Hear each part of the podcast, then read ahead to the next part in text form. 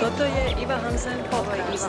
Ovo je Iva Hansen. Ovo je Iva Hansen podcast. Ovo je Iva Hansen podcast. Ovo je Iva Hansen podcast. Ovo je Iva Hansen podcast. Ovo je Iva Hansen podcast. Podcast Iva. Ovo je Iva Hansen. Ovo je Iva Hansen. Ovo je Iva Hansen podcast. Ovo je Iva. Je Iva Hansen podcast है. तो podcast Iva. Ovo je Iva Hansen C'est le podcast de Iva Hansen. Dobar dan, e, ja sam Iva Hansen, a ovo je Iva Hansen podcast. Danas je sa mnom jedna uistinu specijalna gošća.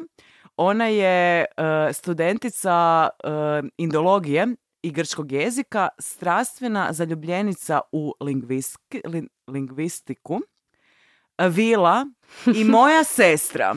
Dobrodošla Laura Hansen. Hvala. Molim aplauz. Um, dobrodošla. Ja bi sad samo malo objasnila zašto si ti ovdje. Može. I ispričala bi, uh, rekla bi koja je, koja je tema podcasta i ispričala bi jednu anegdotu koja mislim da je bitna jer vrlo dobro ocrtava uh, temu o kojoj ćemo danas govoriti. Uh, tema o kojoj ćemo danas govoriti uh, je mračne strane duhovnosti. I prošli tjedan smo snimili već jednu epizodu mračnih strana duhovnosti sa jednom gošćom koju neću imenovati e, radi njene sigurnosti. E, uoči snimanja te epizode gdje e, je ona pričala o svojim iskustvima kao osoba koja je e, između ostalog radila e, unutar organizacije koja e, organizira ayahuasca retritove, E, Jedna od cura iz te organizacije je prijavila jednog od e, šamana u toj organizaciji za silovanje za razna nekakva druga zlostavljanja i druge cure u toj grupi, uključujući e, curu koja je došla tu prošli tjedan, su se isto počele javljati sa svojim iskustvima, međutim svim tim curama se sada prijeti da će, pa evo da to kako sam pročitala u poruci, da citiram, najebat. Um, I mislim da ova, e, znači mi smo tu epizodu izbrisali, ona neće izaći van, e, kako bi maksimalno zaštitili e, sve djevojke, pogotovo tu koja je došla u toj situaciji. Ali mislim da ova situacija jako dobro ocrtava ono što čemu želim danas pričat i mislim da ako je neka grupa koja se prikazuje kao, kao dobra, da pače kao neko ko treba voditi ljude ovako opasna, onda mislim da već na samom početku možemo zaključiti da zaista postoje i mračne strane nečeg što bi trebalo biti isključivo dobro i pozitivno. Prije nego što krenemo u razradu e, ove teme, u kojoj ćemo se fokusirati na tri glavna momenta, a to su em, prije svega novčane, noć- no- novčani aspekt cijele te priče, e, postavlji- postavit ćemo pitanje zašto se retritovi plaćaju u iznosu od pa 2000 kuna do 2000 pa i više eura. Da li to zaista treba toliko koštat? E, prebacit ćemo se na drugu točku koja je u biti logičan slijed gdje ćemo govoriti o licemjerju. E, kako je to rekla e, ta gošća moja e, koju nećemo pustit, e, živcira me šta svi stalno briju na nekakvu ljubav i prihvaćanje i zajedništvo, a u biti dolaze na te retritove, bože mi prosti da se idu jebat. I treća stvar je demografija, treć- treći detalj koji bih htjela da se, na koji bih htjela da se fokusiramo je em, demografija ljudi koji e, konzumiraju takve usluge, duhovne usluge. To su uglavnom ljudi koji su prošli razne traume i koji e, zbog situacija na retritovima i mimo njih općenito duhovnim krugovima prolaze retraumatizaciju kad dođe do e, nekih oblika e, zlostavljanja.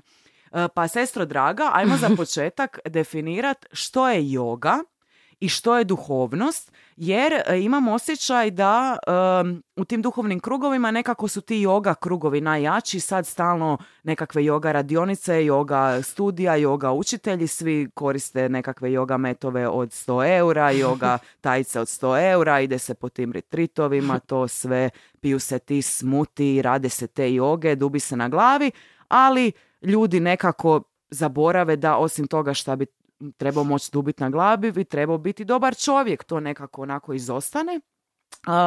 Pa ja bih htjela da ti objasniš ljudima šta joga jest, jer imam osjećaj da jako puno ljudi koji radi jogu ne zna da je joga samo jedan od nekoliko aspekata cijele vrlo kompleksne indijske e, filozofije, tako da bih htjela da to prvo definiramo.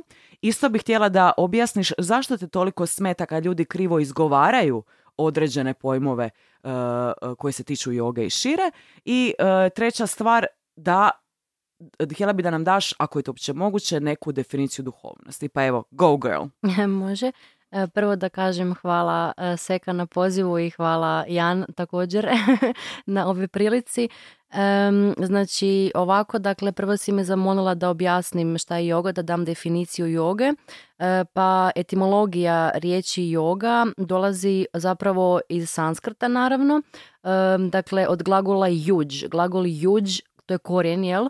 Glagola, taj glagol znači upregnuti, spregnuti i onda po tome yoga zapravo doslovno znači nekakva sprega ili ustega i mi danas to poznajemo pod pojmom nekakve, ajmo reći, ustege, ajmo reći, duhovne ustege, odnosno ustežemo se, jel, od nekakvih možda, ne znam, požuda ili nekakvih ovo svjetovnih e, stvari, ali naravno na, na krivi način, kao što su to sve zapadnjaci, jel, ovoga, svaku filozofiju stranu, istočnu ili bilo koju koju su e, primili, su naravno iskrivili, jer nemamo dovoljno znanja ni volje da naučimo istinu. E, tako da u principu znači samo značenje riječi Yoga je ustega, kao što sam rekla, i zapravo yoga je uh, jedan od uh, šest dijelova uh, sustava, znači filozofskog sustava koji se naziva Shad Darshana. Dakle, drevna Indija, znači ona ima bogatu kulturu, povijest, civilizaciju, religiju, filozofiju, književnost, tako dalje. I dakle, vetska, to jest indijska filozofija je počela već u davno vetsko doba, znači još par tisuća godina Krista i dakle e, tada je bilo to takozvano e, vetsko brahmanističko razdoblje, a onda dakle kada su vede bile dominantne kao ajmo reći okosnica e, života i kada je njihovo znanje bilo ovoga bitno, ali nakon tog vetskog razdoblja, tog najstarijeg razdoblja, jel za koje kažemo za naše indice, ove indoeuropske, jel, znači to, to razdoblje, ajmo reći nekako prvo kojeg se spominje e, kada se govori o povijesti Indije. Nakon tog razdoblja je bilo to postvetsko razdoblje u kojem e, su se razvile razne e, filozofske škole i pravci i samo jedna od tih škola pravaca filozofije jel, se naziva Šad Daršana. Šad znači šest, Daršana znači doslovno pogled od glagola drž koji znači gledati, dakle ono, doslovno šesto gleđe ili šest pogleda, šest ajmo reći nekakvih pod, pod skupina, to jest e, šest, ajmo reći, e, dijelova i dakle one, e, one se sastoje od, sad ću nabrojati redom, znači purva mimamsa, utara mimamsa, nijaja, vajšešika, samkija i yoga. Dakle, jogu sam nabrojala zadnju, tako da vam ostane u glavi kao da je, da je yoga tu među, među tih šest dijelova, dakle yoga sama po sebi je samo jedna od tih šest dijelova te, te škole, a ta škola e, je jedna od, od mnogobrojnih škola jel, e, indijske, brahmanističke, odnosno hinduističke e, filozofije i dakle mislim da je to opće kao bitno spomenuti, dakle da sad yoga nije nešto posebno, mislim naravno je nešto posebno, ali nije sad izolirana jer kao, kao što danas... su zapadnjaci tako izolirali. Je, tako je, e. I ono što smo isto spomenule, znači ja pretpostavljam, zaključujem da ako uistinu želim uh, biti dobar čovjek i, i ispravno uh, te škole i pravce e, pratit, ja bi onda trebala i raditi jogu, ali i ove ostale stvari upražnjavati, šta ne? pa u principu, znači, ne bi trebala, bilo bi dobro ako, ako čovjek se već odluči na, na taj put, naravno da bi bilo e, dobro što dublje ući u to znanje i, i to sve usvojiti, ali dobro si rekla, znači ne bi trebalo možda konkretno e, se baviti tim svim ostalim pravcima, ali konkretno kada se ljudi bave jogom, ljudi kažu, tipa danas kad kažu idem, idem na jogu, e, misle idem, idem u yoga studio od vježba. Dakle, misle, znači oni misle na to idem se baviti tijelom. Ali zapravo e, fizički aspekt joge, tjelesni aspekt joge je samo jedan od aspekata. Zapravo yoga ima znači, svoju duboku e, filozofiju i ima znači, puno, puno drugih stvari osim samog vježbanja. I ne znam, ajmo reći nekakav kanonski tekst uh, koji uh, za nas na, na zapadu znači kao reći nekakav uh, joginski najbitniji spis su takozvane Patanđalijeve yoga sutre i znači tamo je Patanđali dao definiciju znači šta je yoga kaže yoga je čita vrti nirodhah. To znači yoga je obustavljanje obrtaja svijesti. Znači to je njegova prva definicija joge znači jogu povezuje sa znači obrtajima svijesti, a ne nužno sa izvođenjem konkretnih asana, jel? Asana znači položaj, položaj tijela, jel? Tako da ono što mi danas učimo pod jogom same asane, to je samo ono e, tip of an iceberg, znači vrh, vrh ledenjaka ovoga. Tako da, eto, meni to e, kao indologu tipa ja osobno trenutno se ne bavim jogom i ne mogu reći da sam da sam uh, jogina.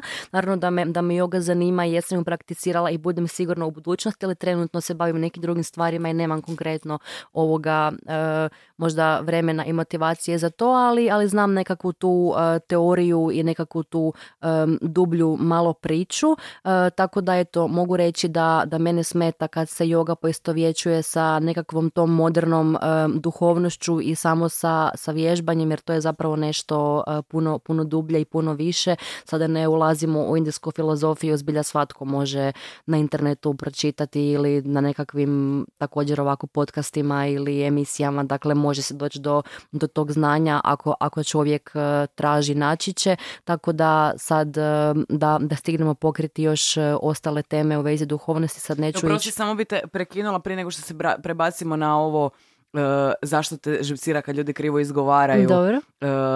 riječi, pojmove.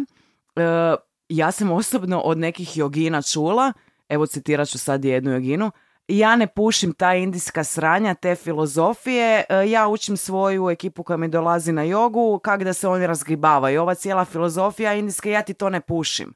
Znači ti si jogina da. i u stanju si reći ja ne pušim nečiju religiju, povijest, mitologiju, no filozofiju, filozofiju a da ne spominjem kolike šamane i jogije i šta već sam intruirala, da ne znaju niti jednu od ovih stvari koje si ti nabrojala. Znači, naravno, to što si rekla, ne moramo mi to nužno sve proučavati, ali ako si netko ko prčka po drugim ljudima i tvrdi da si terapeut ili jogi ili šta već, onda, brate mili, bi trebao to znati jer ja se osobno ne bi operirala kod doktora koji ne znam je veterinar, a meni treba srce operirati. Znači, pa nisam luda ono. Da. Tako da, evo tu ne moramo dalje uh, ovaj uh, komentirati da sve stignemo pa možemo onda to se prebaciti ako si za na to, mhm. na to zašto te živcira pa to je samo neko bi rekao pa šta ako sam krivo izgovorio kod nas se to tako izgovara ili ja to tako izgovaram. Može, ali ja bi samo uh, sa rečenicom dvije iskomentirala ovo što si rekla Može, prije. Znači, mene to uopće ne čudi, jer sve je tako is, um, iskrenuto, iskrivljeno uh, i lažno i ljudi su uh, toliko jadni, toliko su željni da im se pomogne, jer smo svi traumatizirani, ali trebamo naći pravilne načine i, i metode, tako da ovoga, mene to ne čudi da, da ljudi zapravo, kako kažem, danas je sve tak, tak površno, ovoga, ljudi se bave jogom i yoga majstori su takozvani, ali to nema veze sa, sa istinom, tako da to je jednostavno preslika ovog svijeta. mm Sad da odgovorim na pitanje zašto mene e, kao e, indologa smeta kada netko uh, krivo izgovara. Lingvistkinju. Da, tako je. Mislim, lingvistiku ne studiram, ali ću... Ali si strastvena, stvarno si strastvena. Svega ali, kad počneš pričati o tome, ali, ono... Ali lingvistiku slušala sam pola kolegija na lingvistici i plan mi je upisati na diplomskom lingvistiku, tako da mogu, mogu reći da ovoga da, da, da će biti jednom zbilja službeno dio mog studija. Ovoga da, ali mene kao e, indologa i, i lingvista, jel, zanesenjaka e, smeta to što ljudi krivo izgovaraju te riječi na sanskrtu, tipa čuli ste vjerojatno, ne znam, riječ dharma, ljudi znaju izgovarati to kao dharma ili tipa samadhi, znaju izgovarati kao samadi, jel tako? Znači taj tipa, taj glas, uh, ili tipa Buda, mi svi kažemo Buda, a zapravo je njegovo ime bilo Budha. Jer, Mhm. jer znači Budha znači probuđeni, a ne, a ne Buda. Buda doslovno ništa ne znači. Mislim, to je tako, tako budale mogu govoriti. Evo, znači možemo tako Buda, neka, neka Buda bude Buda za budale.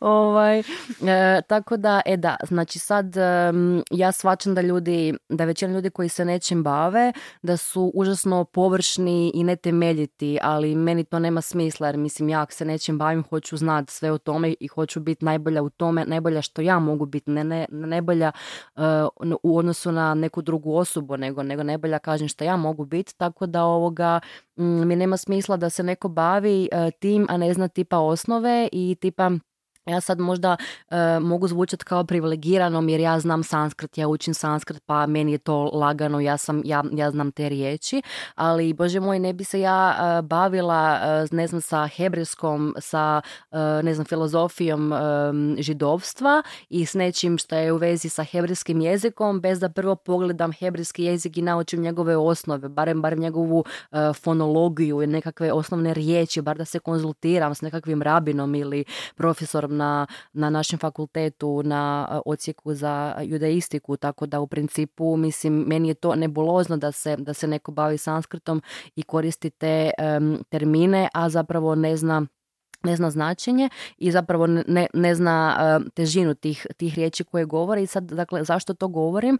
Znači, već sam spomenula Vede. Vede su najstariji e, spisi, jel, e, koje čovječanstvo poznaje i naravno najstariji indijski i, naj, i najveći, jel, dakle, naj, najstariji i, naj, i najveći korpus spisa tekstova, jel, koje čovječanstvo poznaje i koje, dakle, indijska kultura poznaje i, dakle, već, znači, u vedsko doba, par tisuća godina prije Krista, se em, razvila takozvana Vedanga, znači Vedanga, Anga znači ud, Veda je jel Veda, dakle Vedanga znači doslovno ud Vede, znači ud kao nekakav, e, nekakav em, produžetak ili ti pomoćna disciplina i sad postoji također šest tih vedangi, dvije su obredne, e, direktno povezane uz izvođenje obreda koji je e, drevnim indoaricima bio iznimno e, bitan za jel, život, tako da znači dvije obredne, kalpa i džiotiša i četiri jezične vedange. Dakle, to su um, vjakarana, šikša, nirukta i čandas. Dakle, gramatika, etimologija, em, metrika i fonologija.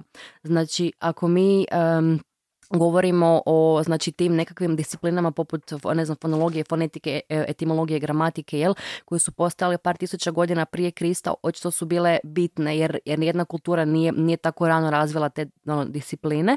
Ovoga Dakle, oni su to, to razvili već tako rano, jer kada su se obredi u vedsko doba um, izvodili, onda je bilo iznimno važno da prilikom iz- e, izvođenja obreda, odnosno recitiranja, izgovaranja tih vedskih e, tekstova, jel mantri, e, bilo je e, važno um, da se svaka riječ, svaki glas točno izgovori kako se ne bi poremetio obred i, i, i, e, kako se ne bi e, poremetio kozmički poredak. I zapravo oni su e, iznimnu pažnju posvećivali dakle zvuku i, i riječi, govorenoj e, riječi. Pa na primjer e, Biblija, znači u Bibliji je knjiga postanka, e, znači ona počinje sa rečenicom u početku bijaše riječ. Dakle, to je to riječ, zapravo se misli zvuk, zapravo postoji jel, hipoteza da je zapravo zvuk temeljna energija svemira, to jest ono iz čega je sve nastalo, dakle Big Bang, jel, dakle ta- čak, čak i ovaj naš nekakav moderni, nekakva moderna europska teorija o postanku svemira, Big Bang,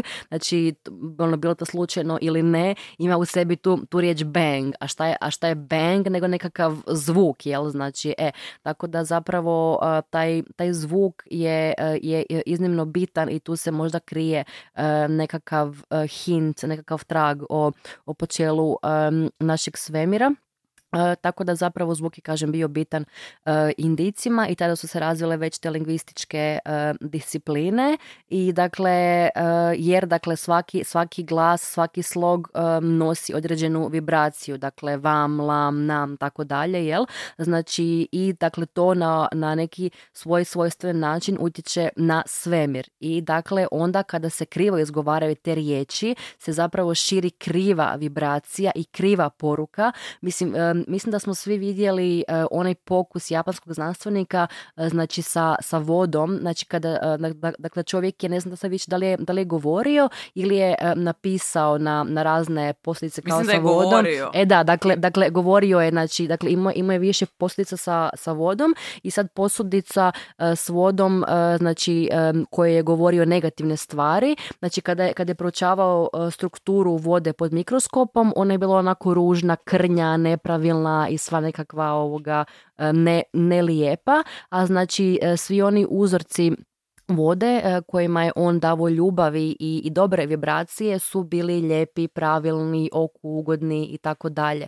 Tako da zapravo mislim da je tu već e, dokazano dakle da, da zvuk vibracija direktno utječe na stanicu, na biće, dakle na samu vodu, a onda ostalo naravno i na, i na sva ostala bića, jel? Mislim, mi smo 70% vode, tako da mislim zvuk, mislim, ono, to je, to je logično. Mislim, naravno, kad se, kad se neko dere na, na nas, kad nam govori um, ružne riječi, nas to naravno rastuži i obrnuto kad nas neko potiče, onda smo sretni. Tako da, znači, ovo nije, znači, ovo o čem ja pričam za izgovaranje sanskrta, znači, to naravno nije, nije toliko sad strogo da ako, ako neko kaže dharma, a ne dharma, da će sad se desiti nekome nešto loše. Ali... Činjenica je da ako se nečim baviš, i to je kao da ideš kuhat neko jelo i ne znam, nisi baš upoznat skroz sa da. svim sastojcima i postupcima, činjenica je da bi ga mogo... Da.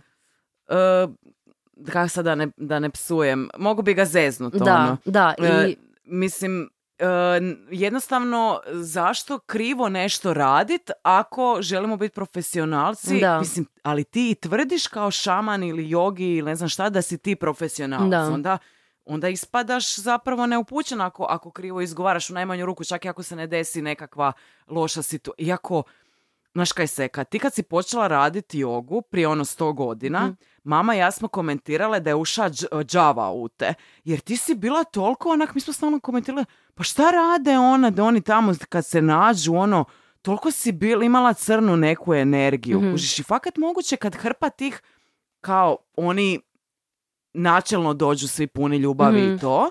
Uh, ali moguće je zaista da, da kad se toliko crnih ljudi koji na, samo oči, na očigled mm briju na pozitivno, sigurno se te energije crne kad se spoje, čak i da se najbolje sve izgovara, to ne može biti dobro. Ali ne samo to, nego što smo isto uh, komentirale, malo sad da skratimo mm nam vrijeme curi pa da idemo na ovu definiciju duhovnosti, ne radi se samo o tome da možemo nešto krivo prizvat, jer to se i, pa ljudi krive duhove prizivaju. pa, rekli, to, pa rekli su pa mi da nakon tih ritova da su, da su mislili da će završiti u vrapću, ono što im se sve pri, pa jer ne, ne profesionalni ljudi prčkaju po tebi. Ali u najmanju ruku to je disrespekt tuđoj, tuđem jeziku, tuđoj mitologiji, tuđoj kulturi. Znači, ti pokazuješ Uh, mi se jako uvrijedimo kad neko krivo izgovori naše ime da, ili, ili upravo to. tako, da. samo naše ime ili bilo koju riječ iz našeg jezika, a sad ovo pa šta, šta, pa, pa isto će reći Buda ili Buda ili kako pamet je to, ono, pa čekaj, jesmo iza macole, pijemo pivu ili, ili radimo jogu i molimo Boga, ono, kužiš. Tako da E, ako ne želiš još nešto kratko oko ovoga, mislim da možemo na definiciju. Pa da, mislim da sam malo ovoga otišla previše u širinu u vezi ovoga, sorry, ali da, zapravo htjela sam reći, mislim, naravno ne mora sad svako znat sanskrt jer to je zapravo teško modern čovjeku da se baš posveti i nauči tako jedan jezik uh, ovoga, ali mislim da bi definitivno svi koji se uh, bave um, jogom ili hinduizmom, budizmom, znači bilo čim, bilo, bilo koja, koji zapadnjački oblik bavljanja Indije Indijom, mislim da bi bar trebali imati nekakve osnovne e, stvari,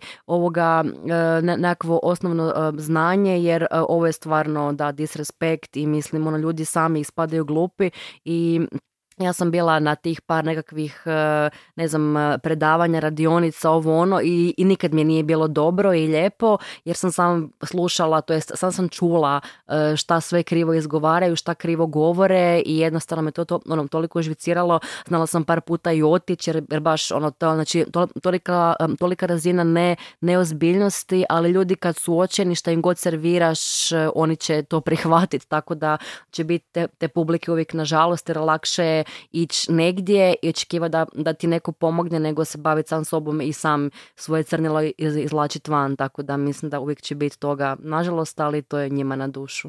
E, inače, sad dok pričamo o, o, ovaj, o nakon ovog tako detaljnog uvoda u kojem si u biti ispričala cijelu povijest Indije, e, sam se sjetila kako dok je bila ta gošća moja prošli put, ona je imala više tih, kad smo pričali o duhovnosti, više tih pikantnih dijelova. E, latili smo se seksa sa tim šamanom koji je ispod totalno narcisoidni frik i Mm, normalno. svašta nešto je ono imala. je- Zapravo je e, toliko je pikantan intervju, toliko me srce pu- bolilo da ga nismo mogli pustiti, ali mislim da je ipak poanta i ove epizode i ovog podcasta primarno da se educiramo, tako da sorry dragi slušatelji ako vam je ovaj uvod bio malo Da. suhoparniji, sigurno seks sa šamanom na nekakvom retritu, kakav god da je taj šaman ispo na kraju je sočnije, ali imate ovaj moj cicica po Instagramu pa gledajte to kad vam bude guzičica. i guzičica pa gledajte to kad vam bude ovaj presuhoparno, ali ajmo mi sad na ovaj zanimljiviji dio počevši sa definicijom duhovnosti ako se uopće takvo što može definirati. Mhm. E, Pa po meni se duhovnost ne može e, definirati konkretno i po meni duhovnost nije ništa odvojeno, znači ne znam, znači po, po, po meni je em, nebulozno definirati duhovnost kao, kao nešto izvan nas i dakle nama se to, dakle to je sve isto dio te, te, te propagande, E, znači tebi nešto fali, ti to nemaš, tebi je to nedostižno, dođi ja ću ti to dat, jel? Znači, Da cijela dakle, well-being industrija da, upravo to počiva well-being. na našim nedostacima i sad ću ja tebi taj nedostatak Da. ukloniti, ti ćeš mi da dobar keš za to. Da, jer zapravo mi smo, mi smo pretežno duhovna bića, mi smo možda devet desetina jel duh, a samo jedna desetina tijelo. Mislim sad, sad sam to, nije to možda točan omjer, ali, ali mislim da, da nisam puno fulala, jer zapravo mi smo, mi smo duh koji imamo tijelo i mi, mi postojimo na, na mnogo razina e, dimenzija i, i, i sfera, e, tako da em, zapravo duhovnost je inherentni dio nas, e, samo što budući da je u ovom em, svijetu trenutnom sve, kažem, em, iskrivljeno i mračno, jer svijetom e, vladaju e, tamne sile i sad to se može nekome zvučati jako smiješno i, i nebulozno, ali zapravo ljudi, ako, ako želite biti glupi i da vas se maltretira i brainwasha, ono, slobodno Dobro, možda ahead. glupije e, iz Da, i sorry, nesvjestan. da, nesvjestan, sorry, sorry, ne, da.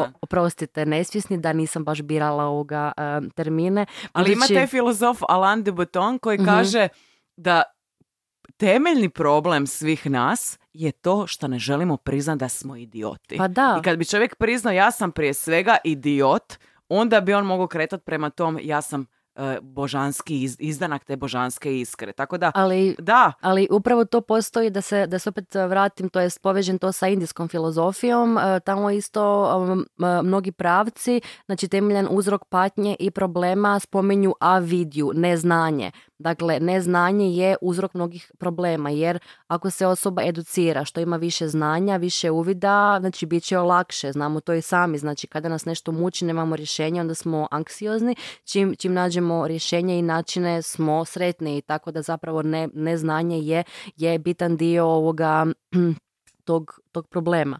E, tako da, znači, budući da već tisućama godina je čovječanstvo tako malo e, potlačeno od, od strane em, tih sila, spominjem ko govor nasmijava, drago mi je da sam vas e, nasmijala, ali tako je kako je. Uglavnom i, dakle, mislim, nama se oprosti, zatire... oprosti. Mislim, to može zvučati vrlo ezoterična, e, mistična izjava, ali ja mislim da je dovoljno upaliti dnevnik Da. i poslušat, e, ja ne znam kako se ti ljudi zovu, ti premijeri, p- predsjednici, političari, meni je to toliko crna spika, Da. da ja kad samo čujem onaj zvuk od dnevnika ili da iko od njih govori, ja moram ugasiti. Pa normalno. Jer to je, ta, znači, šta je to nego čovječe crna sila? Pa ono? to je fear propaganda. Da, oni, da, pa, da. oni, oni tako utječu na, na mozgove jel, ovaca, znači sa Da, nije sa- to nikakva sa ono teorija propagandom. zavjere, Pa da, nego i dnevnik ono, uh, samo nije opće Hrvatska, samo uh, strana, samo katastrofa, katastrofa, Pa katastrofa, to. katastrofa.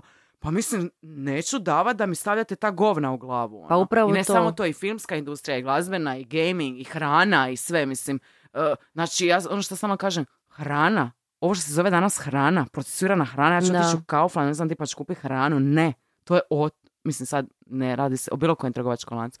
Znači, to, to je meni isto mračna sila, ono. Da. Govoriš mi da je to hrana, a otrov je unutra, ono, gen za rak. Mislim. Da, da. Tako, Tako da, mislim da, to ovoga, svugdje oko nas su a, oči je, Mračne je sile. da, mislim Ko ne želi nisu, vjerovat u ni- to, ne nisam, mora, nisam htjela reći da su svugdje oko nas, nas mračne sile, ne to, nego da svugdje oko nas su dokazi a, za, za tu moju a, izjavu, a sad ko, da, znači ko sad želi to vidjet, vidi, ko ne želi, ne mora, svatko može biti u svom stupnju razvoja I u- svijesti. da, i svijesti, jel, uh, u kojem želi biti, tako da slobodno go ahead, be my guest, ali ja ne volim da me se um, sad kako da kažem fino ovoga, da me se uh, brainwasha i manipulira, tako da sam ja zapravo od uvijek bila svjesna te, te nekakve masovne e, manipulacije i sad zašto to govorim jer dakle čovječanstvo je već tisućama godina već jako dugo pod tom masovnom manipulacijom i dakle nama se govori da smo mi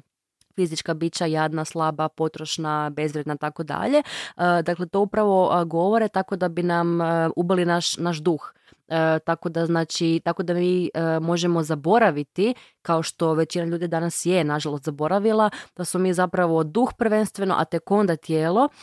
Tako da zapravo zato i oni, oni mogu prodavati duhovnost kao nešto tako sveto, mislim da se, da se razumijemo. Duhovnost je zbilja sveta i nekakva, i znači spada u nekakvu višu sferu našeg higher selfa, jel, definitivno, ovoga, ali, ali nije to ne, neodvojivo e, od našeg tijela i od našeg ega, jel, na, našeg, ajmo reći, tog lower selfa koji je na, na zemlji. E, tako da, em, kažem, ne znam, duhovnost je toliko nekako normalna i, i sve prisutna i zapravo duhovnost je, je živjeti ovaj život, disati, jel, dakle živjeti ovaj život iz dana u dan. Jer zapravo mi, budući da smo, da smo em, duhovna bića koji imamo ovo sve iskustvo tjelesno na, na zemlji, zapravo naša svaka sekunda prevedena tu je duhovna i doslovno duhovnost može biti kad ti ribaš već je školjku, mislim ja to, e, ja ne smatram to ništa manje duhovnim, dapače smatram to nekad i više duhovnim nego nekakvi ti nebulozni jogari tritovi što, meni, što, što, što po meni uopće nije duhovnost, tako da duhovnost je bit tu, bit na zemlji, bit prisutan, uh, htjeti se suočiti sa, sa, sa svojim problemima, ne bježat od problema, nego ih prihvatiti kao jedan em, dio svoje lekcije, svoga puta, i tako da je, tako da kažem po meni uopće nema potrebe de- duhovnost definirati jer em, to je sve dio nas, tipa to, to ko da sad svim silama hoćemo e, definirati ruku, e, a, a, a ruka je dio tijela. Mislim, ok, da, možemo reći tijelo je to, ruka je to, ali ćemo sad staviti fokus toliko na, na tu ruku, a šta je sa nogom, šta je sa, ne znam, ušima, ne znam, zubima, nosom, ustima, šta god, organima, kožom. Znači, ono, To je uzeti sve integralni dio upravo nas. to, upravo to ćemo uzeti jedan dio tijela, jedan dio velikog organa i staviti fokus na to i reći ovo je nešto posebno, nešto odvojeno. To Mislim, je zapravo totalno kad pričaš o ovome, kao da je neki marketinški stručnjak išao to matematički izračunavati, evo sad ćemo im plasirati ono... pa da, pa sve je to pomno ono, razmišljanje. yoga retrite, yoga, yoga, Pa šta sve, god. pa Yoga metove, yoga tajce, yoga ali, kombinezon. ali mi smo kao ljudi toliko moćni, zapravo mi, mi smo, znači mi samo što nismo probudili svoj, svoj, svoj pravi potencijal, ali mi smo zapravo toliko moćni i beskonačni i zapravo ta, ta manipulacija mora, bi,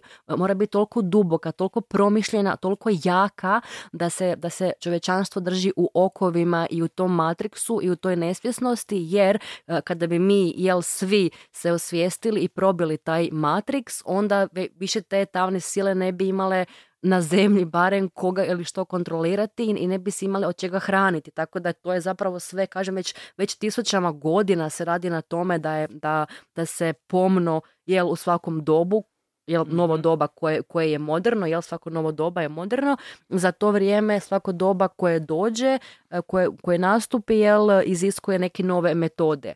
Prije su ljude doslovno mogli staviti u, u okove ili, ili ubit bez, ne znam, da, da budu kažnjeni ili šta god. Danas imamo kao zakone, pa imamo kao privid da se to nešto malo riješilo, da je kao nešto malo uređenije i da smo kao sigurniji, ali šta imamo danas? Imamo danas okove koji su nevidljivi, tipa ne E, znam, pa upravo to. krediti, hipoteke, ne znam, takve stvari. Tako ali, da, ali ne samo to, mislim da e, tim, da, da se o, ovdje jako, u ovom dobu u kojem živimo, jako promovira taj osjećaj slobode i stalno te se uvjerava da ti možeš birat i Da. da, e, post, duhovnost je kao jedan od načina kako da ti izraziš svoju individualnost, da, Da. se poboljšaš svoj život, da budeš još slobodniji, a zapravo e, unutar tih krugova postoje vrlo crni krugovi Da. koji Znači, koji samo stvara, koji samo pripomažu stvaranju iluzije da smo slobodni, a zapravo samo neko na nama želi dobro zaraditi. Ja ne bi sad nastavila dalje Ok. u ovom smjeru, jer nam vrijeme curi. Još nas prozvati teoretičarkama zavjere, nema veze. E, naravno, što si više u navrata rekla, svako je slobodan da se informira koliko želi i da bude na onoj razini svijesti Da. na kojoj želi biti. tako je. Pa ja bi onda krenula ove tri točke Mhm. a, jer smo već zakoračili debelo u drugu polovicu podcasta. Ove tri točke koje sam spomenula na početku, a, prvo a, taj, ti retritovi, Mhm. a, da li si, da li to uistinu treba toliko koštat?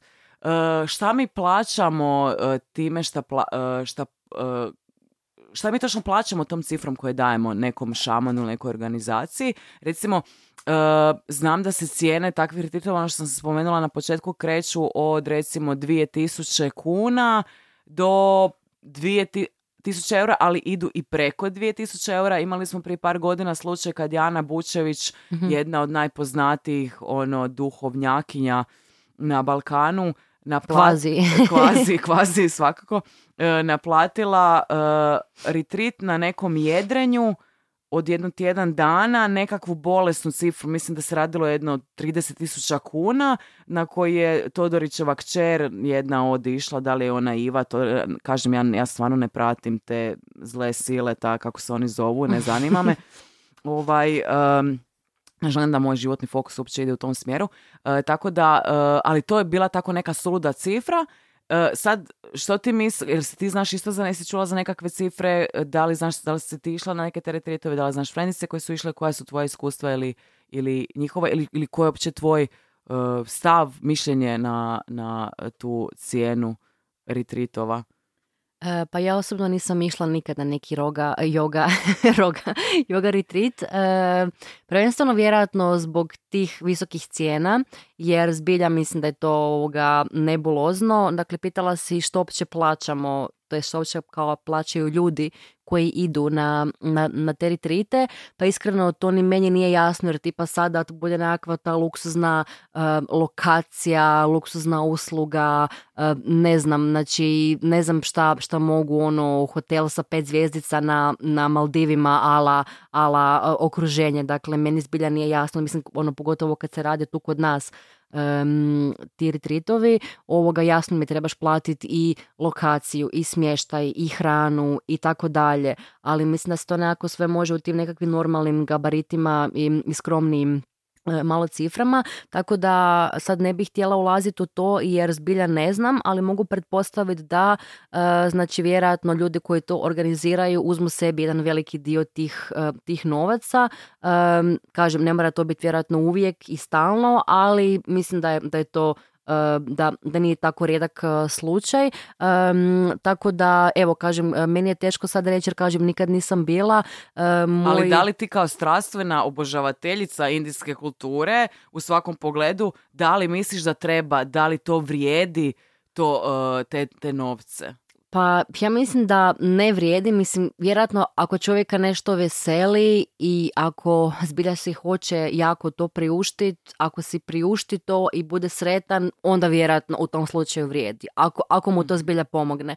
Ali ja iz svog iskustva znam, znači nevezano uz retritove, ali kad god sam imala užasno neku tešku situaciju i nešto me mučilo, tipa ne znam, bilo bi na primjer ako, ako bi bilo ljeto i sad imam nekakve teške probleme, e, tješila bi se sa mišlju joj, ići ću na, na more za tjedan, dva, bit će sve ok, budem se maknula iz Zagreba i kao ono, sve, sve super, znači to kažem, nije bila neka em, retreat, nego možda nekakav obećan festival ili čak ništa od toga, nego samo bi htjela ići na more, jel?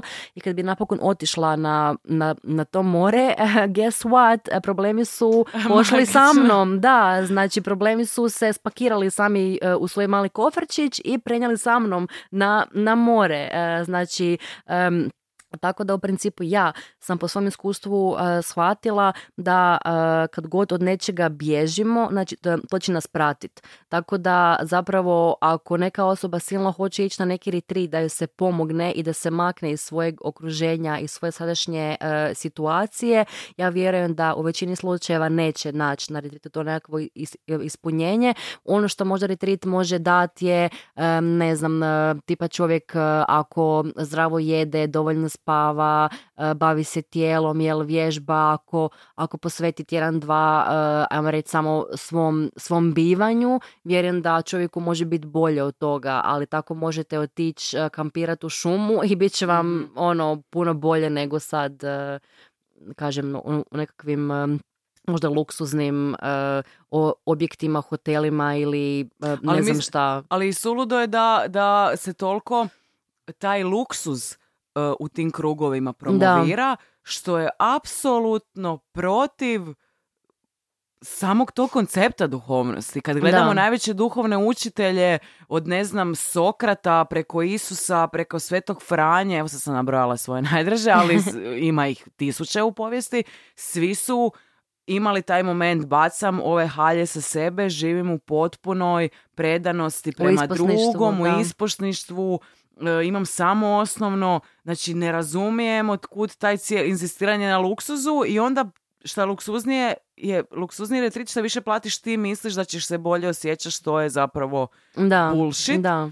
a isto bi spomenula, sad sam se sjetila, osim ako ne želiš još nešto Ne, reći. reci. Uh, i moja gošća prošli put i jedan prijatelj od prijatelja, da ga tako nazovemo, uh, ona je recimo rekla da uh, jedan od šamana s kojim je dosla- došla u susret je uzimao za retritove po 14.000 kuna, Mhm. a recimo da je tamo 20 ljudi. Ja nisam baš dobra s matematikom, ali 20 puta uh, uh, 14.000 za jedan vikend, to je jako dobra lova. Uh, davala se ayahuasca na tom retritu, a, a šaman koji dava ayahuasku je, mislim, bio plaćen ono valjda 500 kuna. Ne znam sad točno, ali omjeri su bili takvi da... Misliš, organizator je primao 14 tisuća, Da, a šaman, je bio. bi dobio Mhm. da ono da doslovno neku siću i friend taj od frenda je mi ponovio istu stvar, isto samo kod njih nije 14.000 kuna retrit nego je 7, ali znam 100% da da je retrit koji je 7 da se šamanu daje tipa 500 kuna. Da li 500 kuna od svakih tih 7000 za retrit ili sve skupa? ali Ili, ili svaki dan 500, da, ali, da, ali u ali svakom svejedno je šaman koji je integralni malo. dio ceremonije, jer u Najbitniji. konačnici ako, ako šaman nije dobar, ti možeš dobiti srčani moždani, možeš odgutati za Šizofreniju, da. zauvijek, čao, zdravo, aj bog. Da. E, on dobije siću. Mislim, znači, radi se o zapravo e, industriji. Da, o, pa je. o- I cijeli, ci- i, mislim, to isto moram spomenuti, cijela e, ta e, četa žena Mhm. duhovnih Da. e, koje se udaju za vrlo dobrostojeće muškarce i to je situacija gdje ona ne radi jer je preduhovna, Mm. iako ne razumijem rad na sebi, sam u sebi nosi riječ rad. Da. Šta ćeš prvo radit kad dođeš u hram, ićeš na koljena i ribat pod. Da. Znači, anyway, tako da radi se o toj jednoj zapravo duhovnoj mafiji, bi ja rekla. I baš kad Da. sam pričala o jednoj frendici koja ima frendove in high places, um, o, toj, o tom četi že, o tom enormnom broju žena koji se udaje za dobrostojeće muškarce da bi doma meditiralo ovaj, e, i ne radilo ništa. Ona mi je rekla da je to nju jako podsjeća na model e, tih ruskinja s kojima se ona druži, koje one se udaju, budu sa, go- godinu dana u, u braku, Mhm. dvije, tri, ovisno koji su njeni interesi i onda dolazi do podjela imovine. Uglavnom, ona je meni objasnila vrlo detaljno planove tih ruskinja u njenom okruženju, Mhm. kako dođu do frajera, kako ga navedu na brak, kako mu uzmu stvari. I taj model ponašanja sam, sam primijetila kao identičan u tom krugu tih duhovnjakinja Da. koja, koje se udaju ili bivaju u vezi sa dobrostojećim muškarcima. Uglavnom, znači, to, to- totalno jedna ono duhovna uh, uh, Mafija, industrija, da. mafija, pa i prostitucija. Da, Prostitucija, Pa da, dakle ako ja tebi dajem dobro koje je moja pička, da. a ti meni daješ lovu, ja mislim da je Pa to da. apsolutno Pa je. o, prostitucija, a ja naravno što sam to stalno spominjem, nemam ništa protiv prostitutki, ja mislim da prvo, kao što kažem, ide Bog, onda su, onda su kurve i dileri, ovaj, znači ja nemam ništa protiv prostitutke, protiv, prostitutke, ali mislim da trebamo nazvati stvari svojim imenom i kad te neko pita čim se baviš, kažeš iskreno čim se baviš. Da. Ovaj, a ne izigravaš e, sveticu. Em, možemo li onda krenuti na ovaj drugi dio, osim ako ne želiš nešto reći? Mislim, ono, u smislu da, ali mislim da si rekla e, poantu, ako želite, ako, mi, ako će to vama čini dobro i mislite da te pare vrijede Da. dat u redu, ok. Ovaj drugi dio, e, isto e, ta gošća moja prošli put je pričala o tom em, šamanu koji je ispao na kraju teški nar- narcisoidni e, bolesnik. Mhm. I onda sam se sjetila Ošoa, znači na Netflixu stalno ponavljam, postoji šest uh, dijelova, uh, dokumentaraca šest dijelova gdje vrlo, vrlo, vrlo detaljno uh, opisuju Oša, objašnjavaju sve moguće njegove kriminalne radnje. Tu nije bilo samo pranja love, tu, tu je bilo naručivanja ubojstava, uh, tu je bilo raznih ono kriminalnih radnji i seksualnog zlostavljanja i to. Ovaj, e, pa šta, šta imaš za reći na e, temu zlostavljanja koji se dešava u, u nariti, na tim retritovima i mimo njih, uh, općenito tim duhovnim krugovima, Mhm. pogotovo od strane vrhovnih imena u tim organizacijama. Pa evo, eh, hvala Bogu, bila sam dovoljno razborita pa nikad nisam se upuštala opće, eh, to jest eh, ušla u nekakve bliske kontakte sa, sa nekakvim guruima eh, i šamanima jer meni je to pomalo smiješno da sad neka osoba nađe gurua. Eh, tipa, ajmo reći ovako, prvo da razdvojim guru i šaman, to nije isto.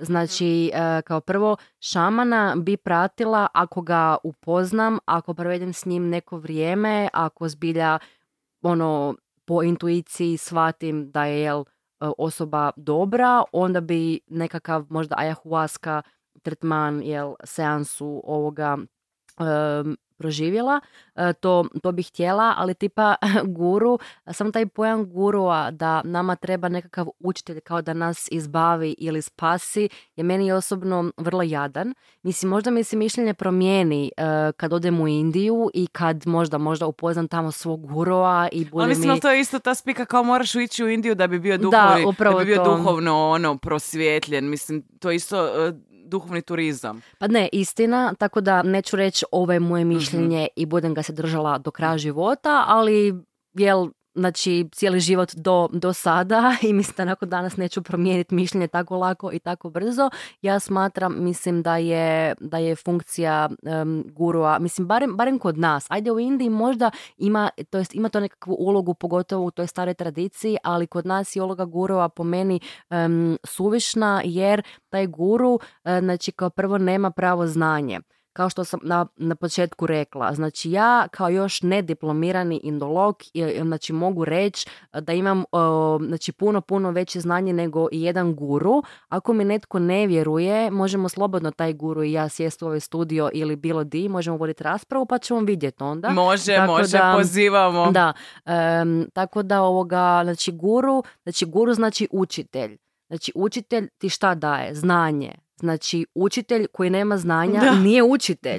Da, Tako da, mislim, po meni uloga gurua je lažna i nebulozna, ovoga, jer on nema zapravo ono što nama treba, a i meni osobno se ne sviđa, naravno, kad nam, kad nam treba pomoć. Naravno da ne možemo riješiti sve, sve probleme sami, da ćemo pitati pomoć drugih ljudi, ali, ali konkretno uzeti tu osobu i reći ti sebe nazivaš guruom, ti zato meni možeš pomoć i ja ću pitati tebe za pomoć, meni je to nebulozno. Jer prije će nam pomoć neka osoba koju vidimo slučajno u parku dok šećemo pse ili teta čistačica koju sretnemo na fakultetu ili pred faksom e, ili ne znam, e, doslovno bilo tko, teta u konzumu ili ono, neka, neka random osoba će nam nekom rečenicom i nekim susretnom e, više pomoć nego taj takozvani guru. Tako da po meni sam, sam taj ovoga, samo to mišljenje da, da nam treba guru je totalno ono nebulozno jer ako se ne možeš sam pomoć neće tebi nitko pomoć. e, Da, u biti mu daješ, predaješ mu svoju moć Da. u njegove ruke i, i u biti tu se već otvara prostor Tako je. za sve moguće Upravo- zlostavljanje upravo ovog ili to. onog oblika. Upra- upravo jer to. ti već u samom startu polaziš od toga da je on nešto više, bolje, drugačije, da on zna. Da, da, upravo to. to. Je Znači- blind leading the blind, ono Da. na kraju to ispadne. Znači ja e, nikako u nijednom obliku ne podržavam zlostavljanje, Mhm. znači da se razumijemo. Ali ovo što si rekla, baš sam htjela to spomenuti, e, ako netko znači ulazi u prostor zlostavljača i svakim korakom je bliže i bliže, znači ja ne znam iskreno šta ta osoba očekuje da će se desiti. Mislim, to sad ko da ja e, s nekim ubojicom e, imam kontakt i s njim se družim sve više i više, pa ne mogu očekivati da će, da će biti sve ok. da ono lježeš Mislim, zvukovima i tako onda je, kao ups. ta- da, tako je. Mhm. Tako da, znači, ja nikad ne mislim, znači, neću, ne, neću reći žrtva je kriva. Ali, Ali mislim, odgovorna. Da, ali mislim da bi se, e, pogotovo u toj takozvanoj duhovnoj spiritualnoj zajednici, da bi se mogla spriječiti i smanjiti ta e, zlostavljanja. Znači, em, ako bi žene počele napokon svojom glavom razmišljati, jer e, to je isto jedno uvriježeno mišljenje da su žene nesamostalne Mhm. em, ili ne znam, jednostavno da su, da su slabe i onda žene zbilja vole, vole vjerovat za sebe da su one takve. E, tako da ako ti želiš biti žrtva i stalno uzimaš na sebe ulogu žrtve, onda će ti svemir to znači i servirati. Dakle, to je znači temeljno, mislim, law of attraction. Znači, ja ne znam šta se iko ima bavi duhovnošću ako, ako ne poznaje po- tipa pojam poput law of attraction ili law of, of manifestation i takve stvari. Tako da u principu znači osoba treba znati da ono što, što ovoga e, ono o čemu e, razmišlja, kako se ponaša, s kojim se krugom ljudi okruži, znači to će mu se to će mu se ili joj se u životu manifestirati. Tako da... Your e, vibe attracts your tribe. u, Da, upravo, upravo to. Em, tako da, kažem, ja hvala Bogu e, sam bila dovoljno pametna da nikad ne ulazim u nekakve čak dublje razgovora, kamoli odnose ili, ili nalaženja ili seanse ili bilo šta s nekakvim ono, gurujima i šamanima i hvala Bogu isto također nitko od mojih prijateljica i prijatelja nije, e, nije se e, u to upustio, ali naravno, naravno da, sam, da sam čula za Ali živjela si sa za- pripadnicima plemena. Da, ali dobro, to je, to je sad drugo. Ovoga, sad, mislim, možemo spomenuti to, ali sada... Nije, bi- da, nije bitno, da, ali sada- živjela da- si sa duhovnjacima, pa si takozvanim, se, da, da. pa si se Pa, nagledala. pa sam vidjela iz prve ruke šta je, šta je taj ovoga, kao, kvazi duhovni svijet, ali to sad nije bitno. E, dakle, e, hoću reći, e, znači, da kako da kažem da, da ne e, uvrijedim e, žrtve. Dakle, žene budite pametne, znači ono vodite se za Ali to se, e, u vama je snaga, Da, u upravo- vama je upravo snaga. to, upravo da, desilo to. se sranje i zapravo smo tako došli do kraja do, ovog, do ove treće točke, o- a to je demografija ljudi koji Da. dolazi. To su uglavnom, jel, traumatizirani ljudi koji kad se desi nekakvo, nekakav oblik zlostavljanja prolaze retraumatizaciju i naravno to je grozno. Ali ne samo u duhovnom svijetu, nego inače mi žene, da, moramo preuzeti odgovornost i reći taj zlostavljač nije, nije odjednom on pao s neba. Znači, on mi je došao u susret jer taj aspekt Da. je i u meni.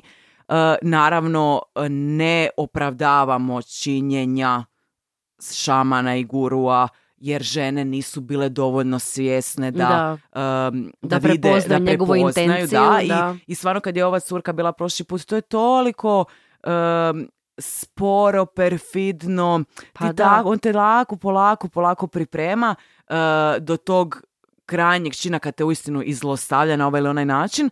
I, um, ali da, jedini način da se uistinu pomognemo je da prihvatimo odgovornost, Da. vratimo svoju moć sebi Da. uh, i shvatimo da, da, da nam ne treba nikakav guru i šaman, da, Da. si možemo sa, i moramo Da. same pomoći, jer jedino je spasuna, jedino si mi sam, drugi nam može možda dati ruku, Da. makar ta ruka nekad bude i guranje u provaliju natrag, ali, ali ovaj, zaista spas je nešto što je, to je blagost koji možemo sami sebi jedino dati. Da. Tako da to sam htjela malo da naglasimo da ne ispadne da smo kao, ja često kao ispada da sam antifeministički nastrojena, ne, nego stalno pozivam na taj, na, na značaj osobne odgovornosti. Da. A osobnu odgovornost ima i pas, i žena, i dijete, i izvan zemalja, svi imaju osobnu odgovornost, ono. Tako E, da, sam bih htjela još reći, ti si baš spomenula, kažem, ja nemam ta iskustva pa, pa ne znam te detalje, ali mogu pretpostaviti, logično mi je to. Dakle, rekla si da je, da je taj šaman, e, ili mislim mnogi jel, koji to rade, e, vjerojatno suptilno, korak po korak pripremaju ženu Mhm. na, na to prije, prije tog e, samog čina. Mislim, ja bi samo pitala te žene šta je sa intuicijom. Znači, e, intuicija je jedna od valjda glavne tri stvari kojima, vas- kojima bi se trebali mi služiti u svakodnevnom životu uvijek. Znači, znači meni kao prvo uh, odi ribat WC, upali si intuiciju i onda se usudi opće sebe nazivat duhovnom ili se baviti e, nekim oblikom duhovnošću. što bi rekla naša mama, uzmi prvo motiku u motiku i kopaj. Moti- Em, tako da, Da. tako da mislim uh, ovoga i m- Ali to je ova jasno... curka rekla, što je bila prošli put, Mhm. eh, da eh, tebi se upa- pali ta Intuicija. intuicija cijelo vrijeme, ali to je takav vrhunski brainwash i pritisak ne samo tog šamana, nego cijele grupacije unutar te organizacije, da svaki put kad ti nešto pitaš ili imaš neku nedoumicu, e, oni rade takav pritisak da ti čak možda in the back of your head znaš da, da ti intuicija dobro govori, ali si toliko zapravo u strahu da e, e, uga- ugasiš ju u sebi. Pa- I, I to je kad pogledaš, to je izvan duhovnog svijeta, tako kad god je Pa zlostavljanje u upravo to, pitanju. upravo to hoću reći, dakle ta, ta manipulacija i strah, o tome sam govorila prije evo desetak minuta, 15 minuta, znači kada sam rekla, e, znači da, da je, da je manipulacija sve prisutna na ovoj zemlji već, već tisućama godina i zapravo zašto je žene te bilo toliko lako izmanipulirati jer zapravo iz malih, znači od malih nogu smo svi mi manipulirani i znači da dakle e, programirani od strane e, učitelja, roditelja, e, familije, okoline, dakle zapravo mi smo svi programirani, nažalost e, često krivo i onda moramo u odrasle dobi mijenjati te obrazce i, re, i reprogramirati se, ali zapravo zašto je e, kao žrtve tako lako programirati jer, jer zapravo već imamo mi u sebi, u svom umu taj sustav da uopće možemo biti programirani i brainwashani. Tako da to, a tipa još si kao spomenula e, strah, dakle znači već sam rekla prije, fear propaganda.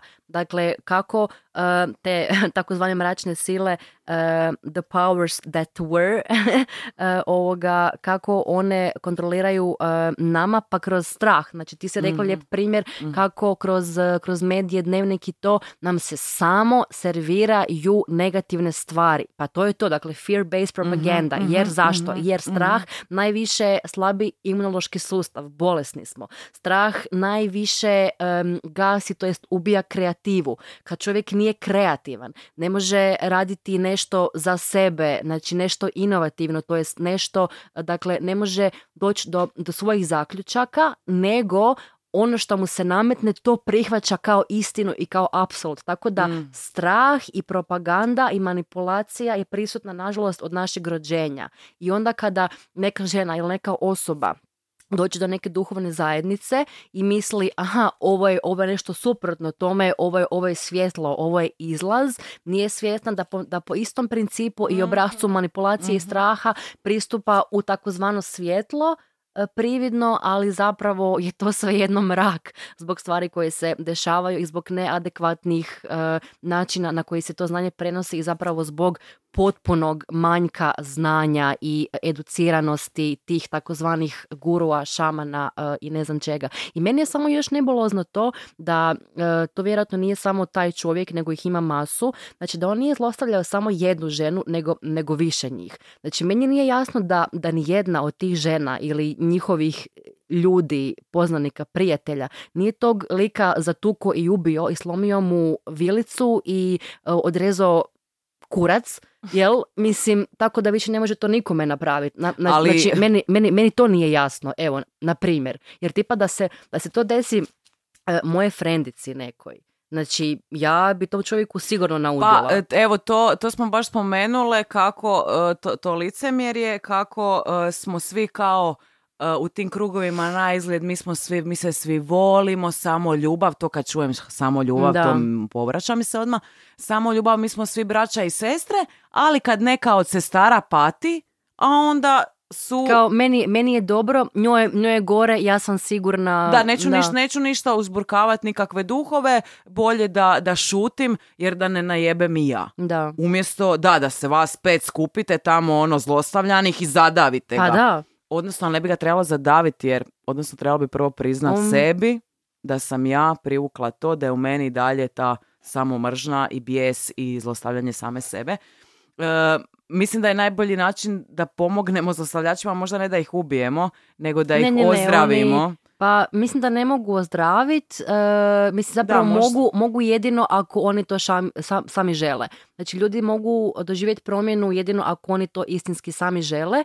E, ja isto također ne bi da ih se ubije jer to bi bilo pre, prelako ovoga, to, to bi zapravo bio za njih bijeg. Tako da oni trebaju e, živjeti, jel? E, ovaj život e, da, do, do kraja, ali živjeti možda na jedan e, sizifovski način.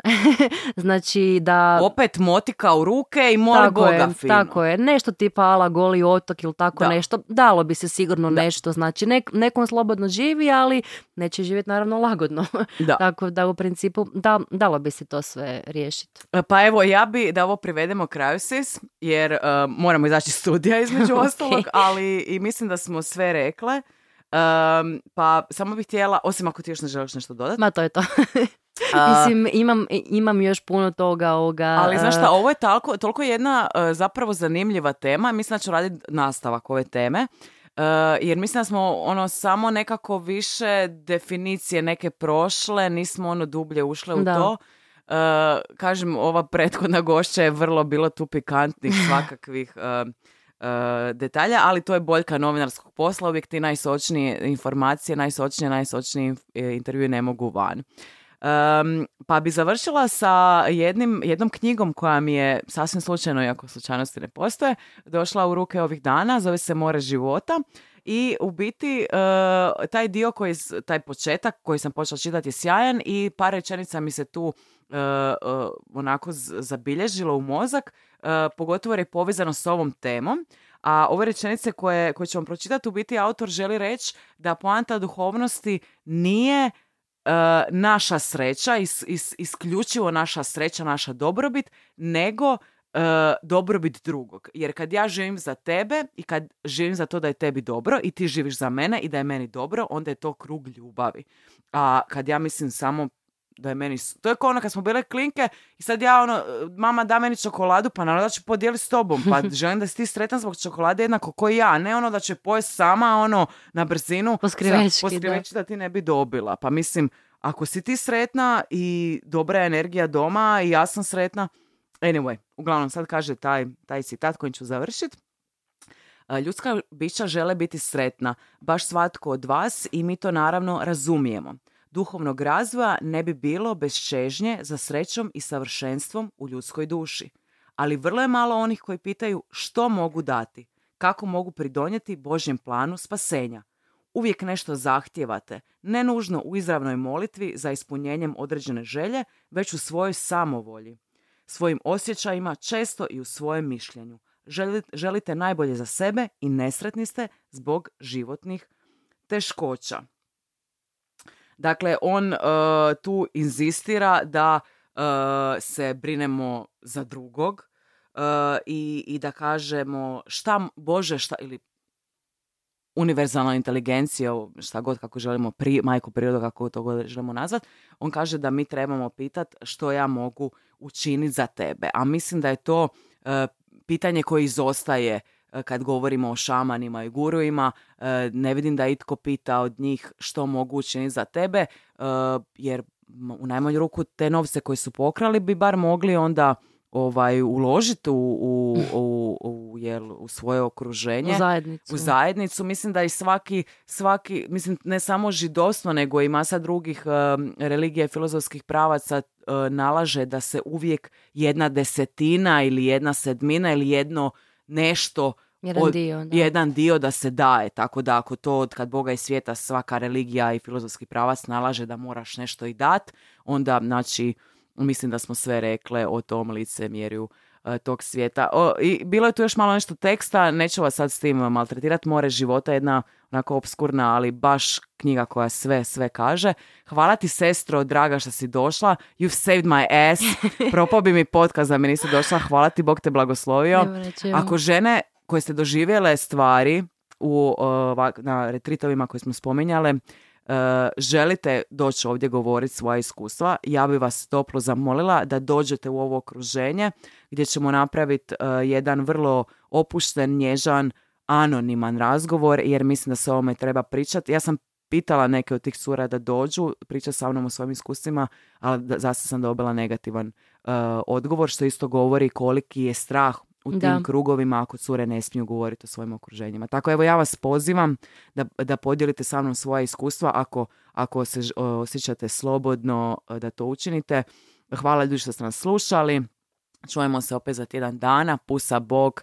E, Bog, Bog vas sve blagoslovio i tebe e, Seka. Hvala ti još jednom što si došla. Hvala Seka, hvala Jan, eh, hvala što ste me slušali, eto, do slušanja, ferry out, peace. Inače, Jan je vlasnik studija u kojem snimamo Cy- Cycle Studio Zagreb. Shout out za, za naš Cycle Studio Zagreb u kojem svaki tjedan tu snimamo Iva Hansen podcast. To je sad fakat to. Peace out, pusa bok.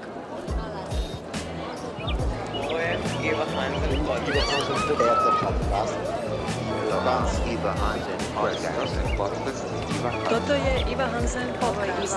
Ovo je Iva Hansen. Ovo je Iva Hansen podcast. Ovo je Iva Hansen podcast. Ovo je Iva Hansen podcast. Iva Hansen podcast. Ovo je Iva Hansen podcast.